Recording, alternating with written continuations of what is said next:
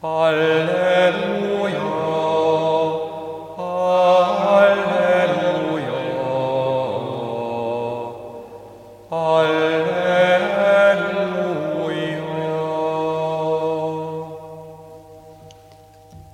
Úr legyen veletek. És a. Evangélium Szent Máté könyvéből. Dicsőség neked, Isten. Abban az időben az asszonyok gyorsan elsiettek a sírtól, remegve, de nagy örömmel futottak, hogy megvigyék a hírt a tanítványoknak. És íme egyszerre Jézus jött velük szemben, és megszólította őket, üdv nektek! Ők pedig oda siettek hozzá, leborultak előtte, és átkarolták a lábát. Ekkor Jézus így szólt hozzájuk. Ne féljetek, siessetek, vigyétek hírül testvéreimnek, hogy menjenek Galileába, mert ott viszont, láthat, viszont láthatnak engem. Még úton voltak, amikor néhány őr bement a városba, és jelentette a főpapoknak a történteket. Ezek a vénekkel együtt tanácsot tartottak. Úgy határoztak, hogy sok pénzt adnak a katonáknak, és meghagyják nekik, mondjátok azt, hogy éjnek idején, amíg mi aludtunk, odajöttek a tanítványai, és ellopták a holtestet. Ha tudomást szerez róla a helytartó, mi majd megnyugtatjuk, és kimentünk benneteket. Azok elfogadták a pénzt, és úgy tettek, ahogy meghagyták nekik. Ez a szóbeszéd mind a mai napig el van terjedve a zsidók között. Ezek az evangélium igéi. Kedves testvéreim! Az evangéliumban valótlanságról hallunk, amit Jézusról terjesztenek. És mennyi valótlanság született ezek után is.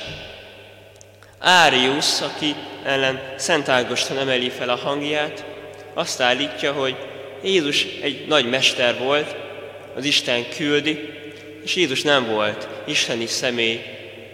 És nincs új a nap alatt, mert Menek pápa a názereti Jézus három kötetében szintén ezt védelmezi, hogy valódi csodák történtek, az isteni személy is cselekedett Jézusban.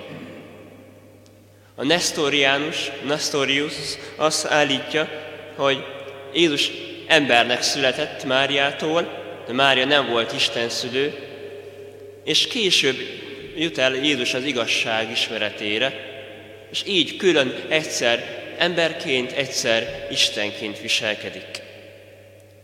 A monofizitizmus azt állította, hogy az isteni természet felszívta Jézus emberi természetét.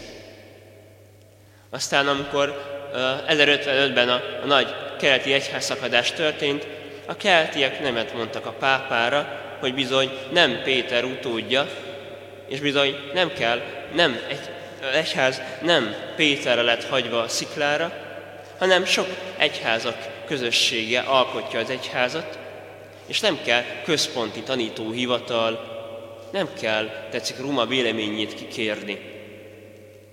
Aztán, hogy tudjuk, a protestantizmus megkérdőjelezi a szolgálti papságot, és bizony a eukarisztiára azt mondja, hogy olyan, mint Jézus teste, nem valós jelenlét, hanem emlékeztet minket Jézusra. És bizony bármit tesz az ember, eleve el van rendelve, akár a kárhozatra, akár az üdvösségre. És nincs személyes felelősségünk. Vajon hol van az igazság? Szent Ágoston azt mondja, hogy nem adnék hitet a Szentírásnak, ha nem az egyház tanította volna.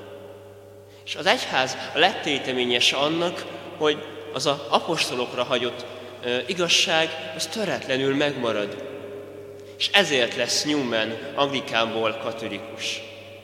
Mert megmarad az egyházban az a folytonosság, amit az apostolok hallottak, az ránk is hagyományozódott, akkor is, amikor néhány passzus, néhány mondat úgy nem tetszik. Mert változni kell.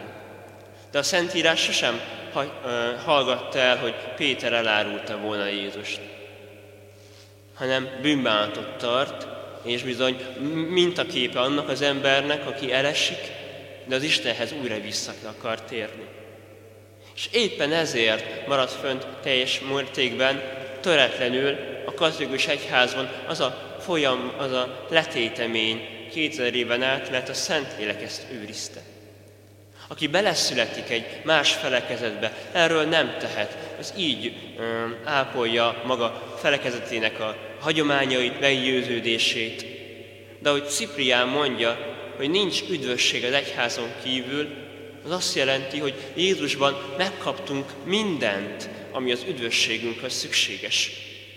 A szentségeket, és bizony ebben a szentségeket véd, magunkhoz véve életben éljük az életünket, hiszen Jézus ezt hagyta ránk, ebben van üdvösségünk, ebben van